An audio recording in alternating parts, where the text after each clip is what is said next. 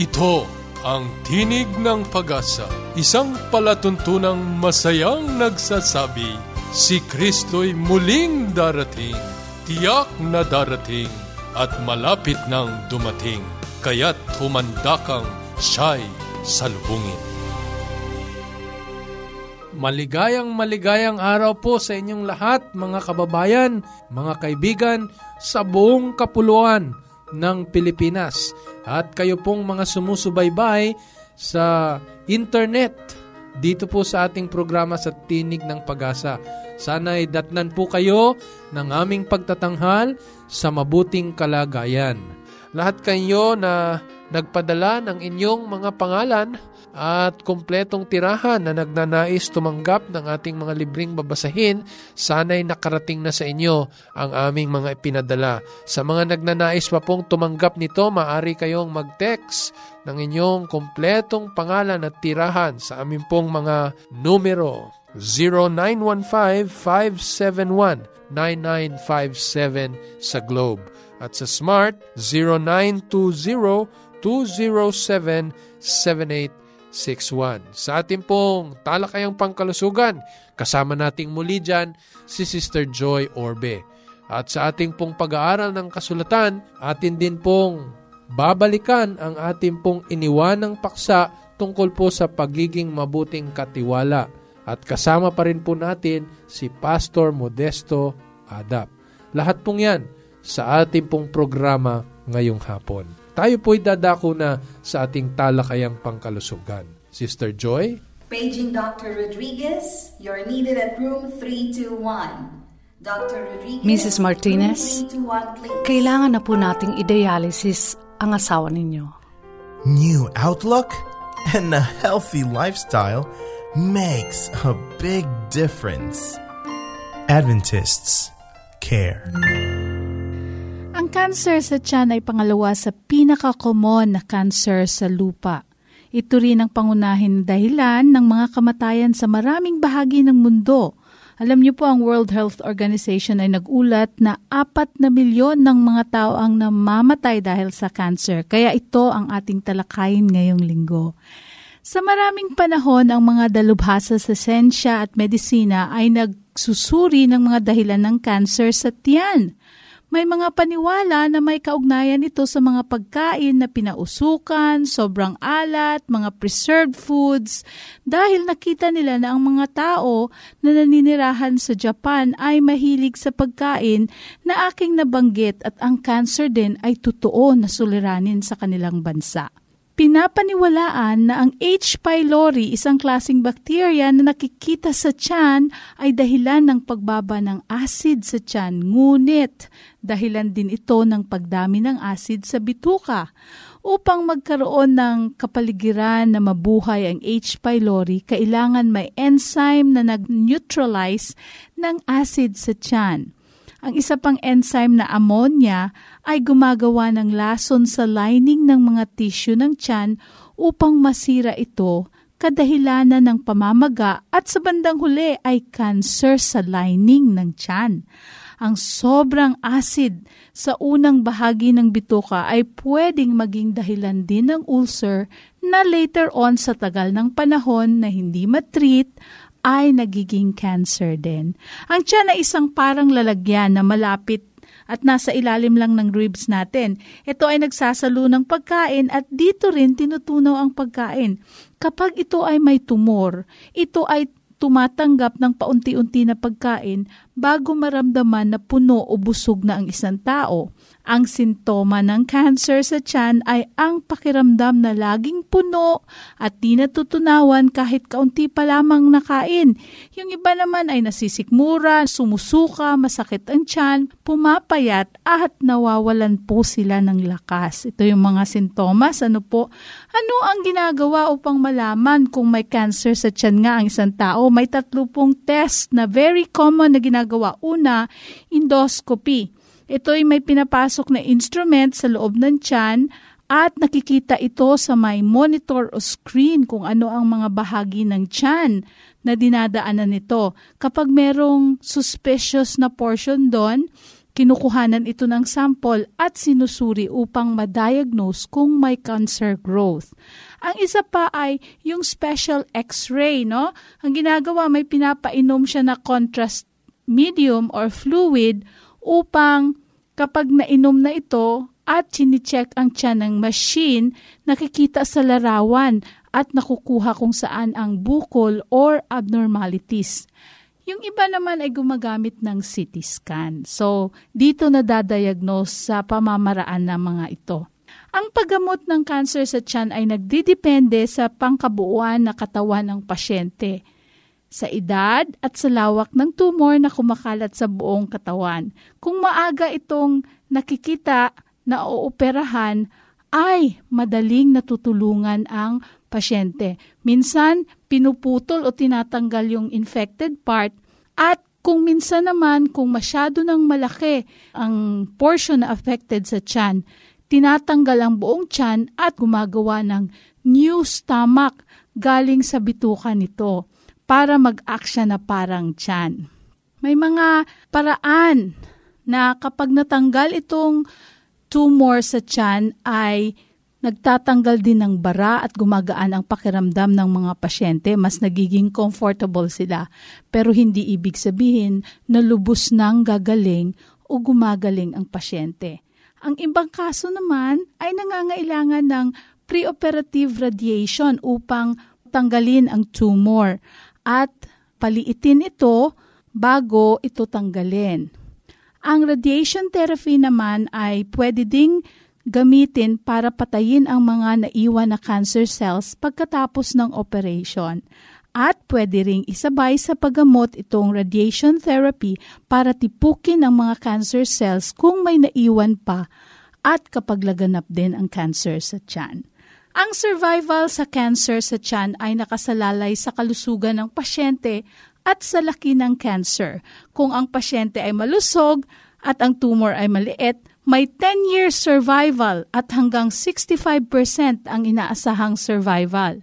Pero kapag metastasis ito, nako five years lang ang survival at fourteen percent lang ng mga pasyente ang inaasahan na mag-survive. Nako mga kaibigan, ang cancer sa tiyan ay isang sakit na dapat iwasan dahil ang paggamot ay madalas di matagumpay. So paano natin maiwasan? Ayon sa mga pagsusuri, ang pagkain, no, tinutukoy na isang mahalagang proteksyon para sa mga taong infected ng H. pylori. Ang taong kumakain ng prutas at gulay ay may mababang rate ng duodenal ulcer na kahit meron siyang H. pylori, less din ang risk niya sa cancer sa tiyan. At kapag mataas ang vitamin C natin na intake sa prutas at gulay, ay natatanggal ang thirty percent ng bakterya sa pasyente o sa katawan ng pasyente. Kaya dapat iwasan ang mga pagkain na mataas sa sugar dahil ang bakterya ay gumagamit ng sugar para mabuhay at magkaroon ng energy. Iwasan din ang coffee, karne, dairy products, canned and pickled uh, foods, refined na mga pagkain, alcohol at asin. Ayan. Kasi kapag ang tao ay nag-intake ng napakadaming salt, nako, ten times higher ang risk nito. Paano natin protektahan ang ating sarili? Nako po, simpleng-simple, kumain ng maraming gulay at sariwang prutas. Iwasan kumain ng karne at produkto mula sa mga hayop o kaya sa mga processed food. Iwasan din ang paninigarilyo dahil mas mataas ang risk ng mga smokers kesa hindi naninigarilyo. Kapag naman may nararamdaman na kahinahinala ng mga sintomas, ay magpatingin ng maaga sa doktor. Ang maagang paggamot ay maaring magligtas sa inyong buhay. Sa ating mga kaibigan at mga tagapagsubaybay, huwag pong kalimutan ang kasabihan, ang pag-iwas ay mas mainam kesa sa pagpapagamot. Kaya kung meron po kayong mga katanungan, inyo pong i-text sa Globe number zero nine one five, five seven one, nine nine five seven o smart number natin zero nine two zero, two zero seven seven eight six one.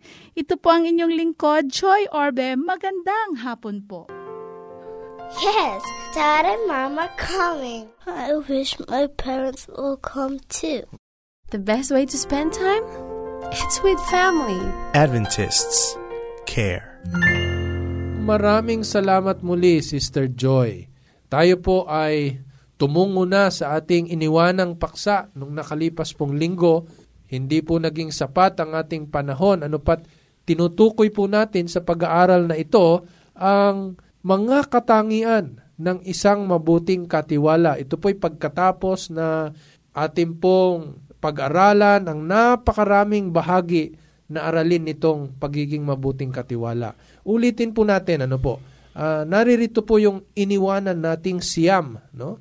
Para po sa kapakanan ng ating mga taga-subaybay. Narito po ang siyam na mga katangian ng isang mabuting katiwala na marahil ang tanungin po natin ay si Pastor Adap. Ang sabi ay, ang mabuting katiwala kahit nasa, nasa pagkabihag ay maaring ikagalak ang presensya ng Diyos. Opo. Lahat ng ito, Pastor, ano, sa buhay hmm. ni Jose. Sa buhay ni Jose. Ipinakita niya ito. Ang mabuting katiwala kahit na nasa pagkabihag ay naipakikita niya ang kaluwalhatian ng Diyos. Mm-hmm. Eh kasi nga eh, ang katiwala ay ang taong tinanggap si Kristo bilang Panginoon. Mm-hmm. Ikatlo, ang pagiging mabuting katiwala kahit na nasa pagkabihag ay nakaka-impluwensya pa ng ibang mga tao. Napakaganda ng kanyang impluwensya. At ang ikapat, ang mabuting katiwala kahit na nasa pagkabihag ay mapagtitiwalaan. Uh-huh. Ang ikalima, ang mabuting katiwala ay malaking pagpapala para sa mga iba. Kahit saan siya masumpungan, siya ay malaking pagpapala. At ang ikanim, gaya ng pinag-aralan natin ng nakalipas na isang linggo, ang mabuting katiwala ay ginagawa ang pinakamabuti para matapos ang ipinag-uutos sa kanya. Mm-hmm. Ang ikapito, ang mabuting katiwala ay iginagalang ang simulain ng pagmamayari. Ang ibig sabihin, hindi niya pinakikialman ang hindi sa kanya. Mm-hmm. At ang ikawalo, ang mabuting katiwala kahit na nanganganib ay gagawin ang tungkulin. Mm-hmm. At ang ikasyam, yung huli nating tinalakay, ang mabuting katiwala ay alam niya kung paano pipigilin ang kanyang dila. Okay. Diyan po tayo natapos nung sanlinggo at dudugtungan po natin ito sapagkat mayroon pa pong apat na kasing halaga na mga katangian doon po sa mga natalakay na natin. At yung ikasampo, Pastor Adap. Ang ikasampu po, ang mabuting katiwala ay nananatiling katiwatiwala kahit na nasa pagdurusa at nasa bilangguan. Mm-hmm. Kasi ganito po eh, no? Kaya po ito mahirap, Pastor Adap, sapagkat ang karaniwang kaisipan natin, pagka ang bihag, no, eh pumasok sa kulungan, pare-pareho kayo dong may sala. Yun ang pangunahing kaisipan, ano? Bagamat merong napapakulong na, na walang, walang kasal- kasalanan. Mm-hmm. Po, eh sa kabila nitong ganitong kaisipan ng marami, nanatiri paling tanglaw si Jose ng isang mabuting katiwala doon sa loob. Tama. Ito ang sabi ng Biblia sa talatang twenty-two ng Kapitulo thirty-nine pa rin. Ang sabi ay ganito, ipinamahala ng bantay sa bilangguan sa pangangalaga ni Jose ang lahat ng mga bilanggo na nasa bilangguan at anumang ginagawa nila roon ay siya ang gumagawa. Yung warden. Yung I, warden. I, huh? Oo. Ipinamahala sa kanya. Oh, kita mo. Napakaganda. Sabi pa sa verse twenty-three, hindi pinakialaman ng bantay sa bilangguan ang anumang bagay na nasa pamamahala ni Jose, sapagkat ang Panginoon ay kasama niya. Anumang kanyang ginagawa ay pinagpapala ng Panginoon. Ganda po, no? Kaya nga eh, alam mo, hindi po pwede nating ihiwalay ang Panginoon sa pagiging mabuting katiwala.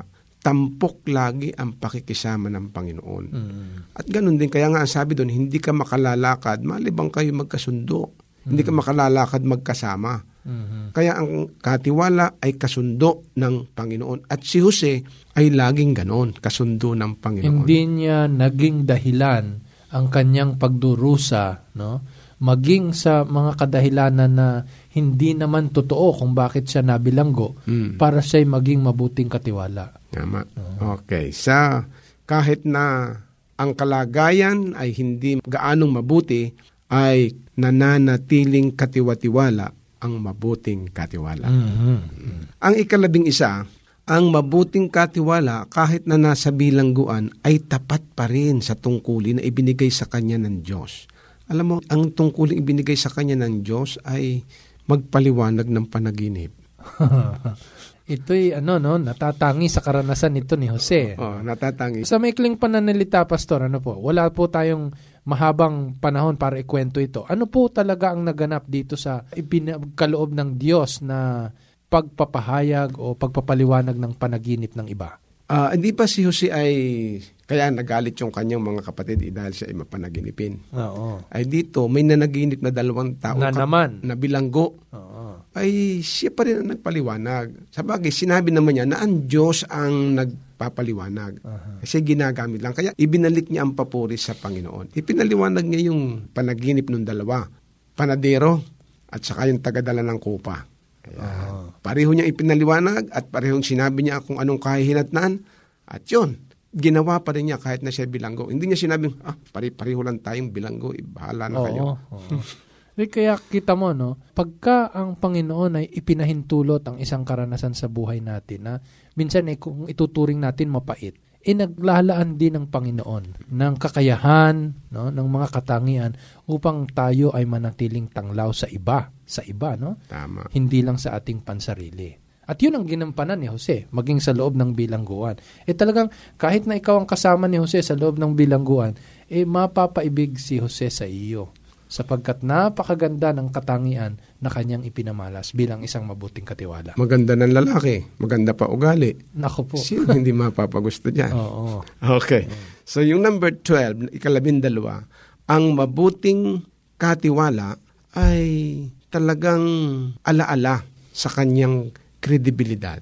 Pinahalagahan niya talaga kung anong klaseng pagkatao siya, yung kanyang kredibilidad. Alam mo ba ang sabi dito sa forty-one, fourteen, sixteen? Ito ang sabi, kaya't nagpasugo ang paraon at ipinatawag si Jose at madali siyang inilabas sa bilangguan. Mm. At nang siya'y makapag-ahit at makapagpalit ng damit ay pumunta sa paraon.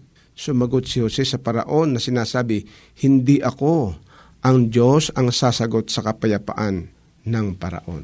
Mm. Kita mo, bilanggo ka. Siguro naman, uunawain ni paraon na ito na may bilanggo. Ano ba yung namang maaring mahaba ang balbas, maaring hindi nakapaligo. Pero itong si Jose, sapagkat haharap siya sa hari, eh, nag-ahit. Nag- mm, talaga, nag-ayos siya. Nag-ayos. Mm, talaga. Sa madalit salita, nag-ayos siya. So, concern siya sa kanyang kredibilidad. Uh-huh. Kahit na siya'y bilanggo. Yan ang katiwala. Hindi yung, kung may bilanggo, kung minsan tayo, haharap na lang ng nakashort, kung anong itsura mo. Wala kang pansin sa iyong kredibilidad. Si Jose hindi ganon bilang mabuting katiwala. Hindi kasama din yung pagka tayo'y mabuting katiwala, hindi rin tayo dapat naharap ng hindi, na, hindi lang yung formal, kundi yung may pagkakataon din na mahalay. Oo. Oo. O yung ikaw ay nasa loob ng meeting, ikaw ay inaantok. Eh, hindi yun maganda. Uh-huh. Dapat ikaw ay gising. Marami pong mga kaibigan, taga-subaybay po namin, marami pong nasasaklaw itong usapin ng katiwala. Palibhasa nga po, ito'y paraan hmm. ng pamumuhay. Mm-hmm. Ang ikalabintatlo, huli po yan, ano? Ang huli na ito. Ang mabuting katiwala ay karapat-dapat sa malaking responsibilidad. Mm-hmm. Alam mo, si Jose, bagaman siya nakadanas ng mga paghihirap ng tatlong disiplina, ng kahirapan, ng paglilingkod, ng pagpipigil, eh, inihahanda pala siya ng Panginoon sa isang malaking responsibilidad. At kung inyong mapapansin sa kasaysayan ng buhay niya, siya'y ipinatawag upang parangalan siya. At siyang ginawang pangalawa kay Paraon. Mm-hmm. Kita mong siya buong Ehipto. Eh, hindi lang ikalawa, Pastor, kasi tinukoy din na ipinagkaloob kay Jose ang kapangyarihan ng paraon kasi anuman ang kanyang sabihin, ang kanyang tagubilin, sundin ninyo. Tama. Oh. At siya, ay, malaking responsibilidad talaga yan. Malaki. Oh. Malaking talagang responsibilidad yan. Isipin mo, ikaw ang mamamahala, ikaw ang titiyak na ang buong bayan hindi magugutom sa panahon ng salot ng tagtuyo. Kaya nga napakaganda na ikay makapagpakita ng pagiging mabuting katiwala. Ibibigay sa iyo ang pinakamataas na maaring ibigay ng hari. Teka Pastor, ano, minsan naiisip ko, tayo'y nagluluklok, tayo'y kumikilala ng mga pinuno na maglilingkod. minsan eh hindi batay sa kanilang mga katangian, kundi doon sa mga pinag-aralan at tinapos. Bagamat ito'y mahalaga, hindi naman po pinasusubalian na dapat eh meron din po tayong inilalaan na pagtingin doon sa mga mahalagang katangian ng isang mabuting katiwala, lalong-lalo na kung malaki po ang responsibilidad na kanilang gagampanan. Tama po yan. At siguro ay aral ito sa atin. At kaya nga natin masyadong idinidin itong pagiging katiwala na paraan ng pamumuhay, sapagkat kapag ikaw ay mabuting katiwala ay mapagkakatiwalaan ka ng malalaking responsibilidad sapagkat ikaw ay katiwa-tiwala. Opo, maganda po yan, Pastor. Ano po? Sa labing tatlong ito, babalikan po natin yung pinasimula natin bago itong labing tatlong ito. No? Ang sabi natin, ang mga katangian nito ay hinubog ng Panginoon kay Jose sa buong talambuhay niya sapagkat unang tinuruan siya ng Panginoon nitong tatlong mga disiplina. Hmm. Ano? Yung una ay yung disiplina ng paglilingkod. Sapagkat kung hindi ka na nadisiplina sa paglilingkod, ay hindi ka maaring maglingkod. Ang hahanapin mo parati yung ikay mapaglingkuran. Hmm. Hmm. Binigyan siya ng utos na susundin at ng taong paniniwalaan. Hmm. Hmm. Sapagkat kung hindi mo mapasusunod ang tao, hindi ka rin makakapagpasunod. Totoo po yun. Ang ikalawa doon eh, hinubog din siya ng Panginoon sa pamamagitan ng disiplina ng pagpipigil sa sarili. Tama. Hmm. Sapagkat kung hindi ka nakapagpigil bilang alipin, ay hindi ka rin makakapag-utos para magpigil ang tao bilang pinuno. Kaya napakahalaga po sa pagiging katiwala na tayo po'y marunong magpigil sa sarili. Minsan kasi ang iniisip lang natin, ang pagpipigil, eh doon sa hindi tama.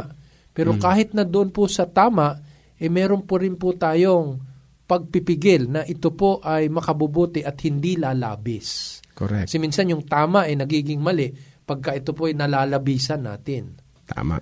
Tulad ng pagtulog, mabuti yan sa katawan eh. Pagiging katiwala ng ating katawan. Oh, kung pero, sobra. Ay, kung tulog ka naman ng tulog, hindi rin maganda. Kaya talagang meron dapat mahubog sa atin na disiplina ng pagpipigil sa sarili. Yung mga pinag-aralan niyo sa kalusugan kanina? Mm. Oh, kailangan doon ng pagpipigil. Totoo po 'yun. Totoo mm. po 'yun. At ang panghuli, Pastor, doon sa tatlong mga disiplina na pinagkaloob ng Diyos kay Jose ay yung tinatawag na ang disiplina ng paghihirap. Yan. Mm. Kaya 'yun ang sinasabi mo, ang kahirapan ay hindi hadlang sa tagumpay. Tama 'yun. Kasi kung magiging mabuti kang katiwala, alam mo yung kalagayan ng mahirap para lalo mong ma-appreciate yung kalagayan ng sagana. At alam mo, sa tatlong disiplinang ito, tatlong beses din siyang nahubaran. Yan, yan, yan. Oo. Uh-huh. Diba, hinubaran siya ng kanyang mga kapatid, labag sa kanyang kalooban, at dinamitan siya sa Ehipto ng damit ng alipin. Oh, gawa ng nanaghili yung mga kapatid niya, uh-huh. no? Sa pabor ng kanilang ama kay Jose. Uh-huh. Tapos, yung pangalawa, hinubaran siya ni Missus Potiphar, labag din sa kanyang kalooban. Oo. Tapos dinamitan siya ng damit bilanggo. Oo. Napakasakit naman nun, ano? Pagkatapos, yung huli, ito maganda. Oo. Pinapaghubad siya ng damit ng isang bilanggo at dinamitan siya ng damit ng isang hari bilang pangalawang pinuno sa Ehipto. Na yun. Yun ang dakong huli na kabutihan nun. Yun. Oo. Kaya hindi sa lahat ng pagkakataon na nakakaranas po tayo ng kapaitan sa buhay, mm-hmm. ay hindi nangangahulugan na ang Panginoon ay walang pagkandili sa atin. Sa kabila pa nga nito, inihahanda tayo ng Diyos sa mas malawak na kapananagutan. Tama. At yan ang naging karanasan ni Jose. Sa kung babasahin natin ang Genesis forty-one to forty-four, eh talagang ipinagbili ni Paraon ang nararapat na paggalang at pagbibigay uh, ng pitagan kay Jose bilang pangalawang pinuno ng Ehipto. Talagang napakasarap, Pastor, pag-usapan po nitong paksa ng pagiging katiwala. At sa inyo pong lahat na aming tagapakinig, sa loob po ng ilang linggo na ating pag-uusap po dito sa pagiging katiwala, mabuting katiwala, sana po'y nakinabang po kayo. Marami pa pong maaring mga talakayin namin ni Pastor Adap tungkol po dito sa paksang ito. Kaya kami po ay patuloy na umaanyaya sa inyo. Sundan nyo kaming muli sapagkat kami po ni Pastor Adap ay magbabalik dito pa rin po sa paksa po ng mabuting katiwala. Maraming salamat, Pastor Adap. Wala pong anuman. At hari nawa kayo po ay tunay na pinagpala ng Panginoon. Ipamuhay po natin ang mga simulahin ito ng mabuting katiwala. Nais po naming marinig at talakayin ang inyong mga tanong sa liwanag ng pag-asa mula sa mga kasulatan. Sumulat po kayo sa Tinig ng Pag-asa, P O Box four oh one, Manila, Philippines. Maaari rin po kayong mag-text sa amin sa globe number zero nine one five, five seven one, nine nine five seven. Ulitin ko po, zero nine one five, five seven one, nine nine five seven. Sa amin pong smart number, zero nine two zero, two zero seven, seven eight six one. Ulitin ko po, zero nine two zero, two zero seven, seven eight six one. Maaari rin po kayong mag-send sa two six zero zero. I-type nyo lamang po ang mga titik na R H, space, ang inyo pong mensahe, space, ang inyo pong pangalan at address o tirahan. Muli, ito po si Joe Orbe Junior Hanggang sa susunod po nating pag-aaral sa Roma fifteen four sa pamagitan ng pagtitiis at pagaliw ng mga kasulatan ay mangagkaroon tayo ng pag-asa. Halina at awitin, tahanan sa langit, inihanda ni Jesus sa walati ay puspos. Sa langit, sa dagat na kristal, doon sa langit, nais kong dumadal, kabanalan, kasiyahan, do'y mararanasan, doon sa langit.